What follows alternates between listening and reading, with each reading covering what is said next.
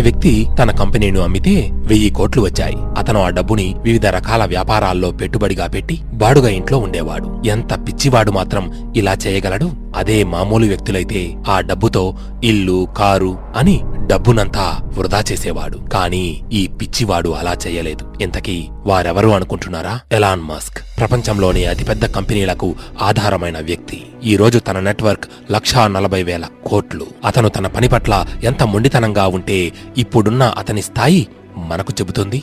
గుంపులో అందరితో నడవడం సులభమే. కానీ ఏదైనా చేయాలి అంటే గుంపుకి ఎదురెళ్ళాలి. అలా ఎదురెళ్ళాలి అంటే మనలో ఆ పిచ్చితనం ఉండాలి. జీవితంలో అత్యంత ఎత్తుకు ఎదగాలి అనే వ్యక్తిని నీ గొంతు బాగాలేదు అని ఓ రేడియో స్టేషన్ నుంచి అతన్ని తిరస్కరించారు. ఇప్పుడు అదే వ్యక్తి అతని స్థాయికి చేరుకోవాలని నేడు కలలకంటూ ఉంటారు. నేను చెబుతున్నది బిగ్ బి అమితాబ్ బచ్చన్ గారి గురించి. తన మొదటి సూపర్ హిట్ సినిమా జంజీర్ రావడానికి ముందు ఆయన నటించిన పదిహేడు సినిమాలు ఘోరంగా విఫలమయ్యాయి. కానీ తాను ఓటమికి ఒప్పుకోలేదు. చివరికి ఓటమే అతని ముందు తలవంచాల్సి వచ్చింది. అలాంటి మొండి వైఖరి కావాలి జీవితంలో గెలవడానికి. విరాట్ కోహ్లీ రెండు వేల ఆరులో రంజీ క్రికెట్ ఆడే సమయంలో తన నాన్న చనిపోయాడని తెలిసింది. కానీ ఆ రోజు నలభై పరుగులు చేసి నాటౌట్గా ఉన్నాడు. మరుసటి రోజు అందరూ అనుకున్నారు అతను రాడు అని. తన బదులు ఆ స్థానంలో ఏ క్రికెటర్ని పంపిస్తే బాగుంటుంది అని అనుకుంటూ ఉన్నారు కానీ విరాట్ వెళ్ళలేదు. ఆ రోజు అతను సెంచరీ చేసి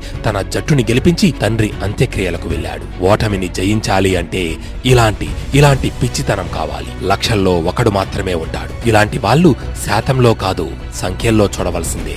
ఇలాంటి యాటిట్యూడ్ ఉన్నవాళ్ళే చరిత్రను తిరగరాస్తారు. ఇలాగే చరిత్రను తిరగరాసిన వ్యక్తి దశరథ్ మాంజీ. తన భార్యను సరైన సమయానికి హాస్పిటల్కు తీసుకుపోని కారణంగా ఆమె చనిపోయింది. ఇతని ఊరి నుంచి హాస్పిటల్కు వెళ్ళాలి అంటే ఓ కొండను చుట్టి ముప్పై రెండు కిలోమీటర్లు ప్రయాణించాలి. అదే కొండ లేకపోతే నా భార్య బ్రతికేది అనే కోపం వచ్చింది దశరథ్ మాంజీకి. కానీ అతను ఆ కోపంతో తనను తాను శాంతపరచుకోలేదు. అందరిలా పిరికి పందలా ఆత్మహత్య చేసుకోలేదు. తన కోపాన్ని పట్టుదలగా మార్చుకుని కట్టెలను చెక్కే సుత్తితో మూడు వేల అడుగులు ఎత్తైన కొండని ఇరవై రెండు సంవత్సరాల పాటు కష్టపడి ఒక్కడే తొలచివేసి దారిని ఏర్పాటు చేశాడు. జీవితంలో ఎదగాలి అనుకుంటే అందరూ నిద్రపోతున్న సమయంలో ఆ పిచ్చివాడు మాత్రం కష్టపడుతూ ఉంటాడు. అందరూ ఉద్యోగం చేయాలి అనుకుంటారు. కానీ ఈ పిచ్చివాడు మాత్రం అందరికీ ఉద్యోగాలు కల్పించాలి అనుకుంటాడు. ఇలాంటి మైండ్ సెట్ ఉన్నవారే మును ముందుకు వెళ్ళి స్టీవ్ జాబ్స్ బిల్ గేట్స్గా మారుతారు. పిచ్చివాడు వెయ్యి సార్లు ఓడిపోయినా అతని మనసు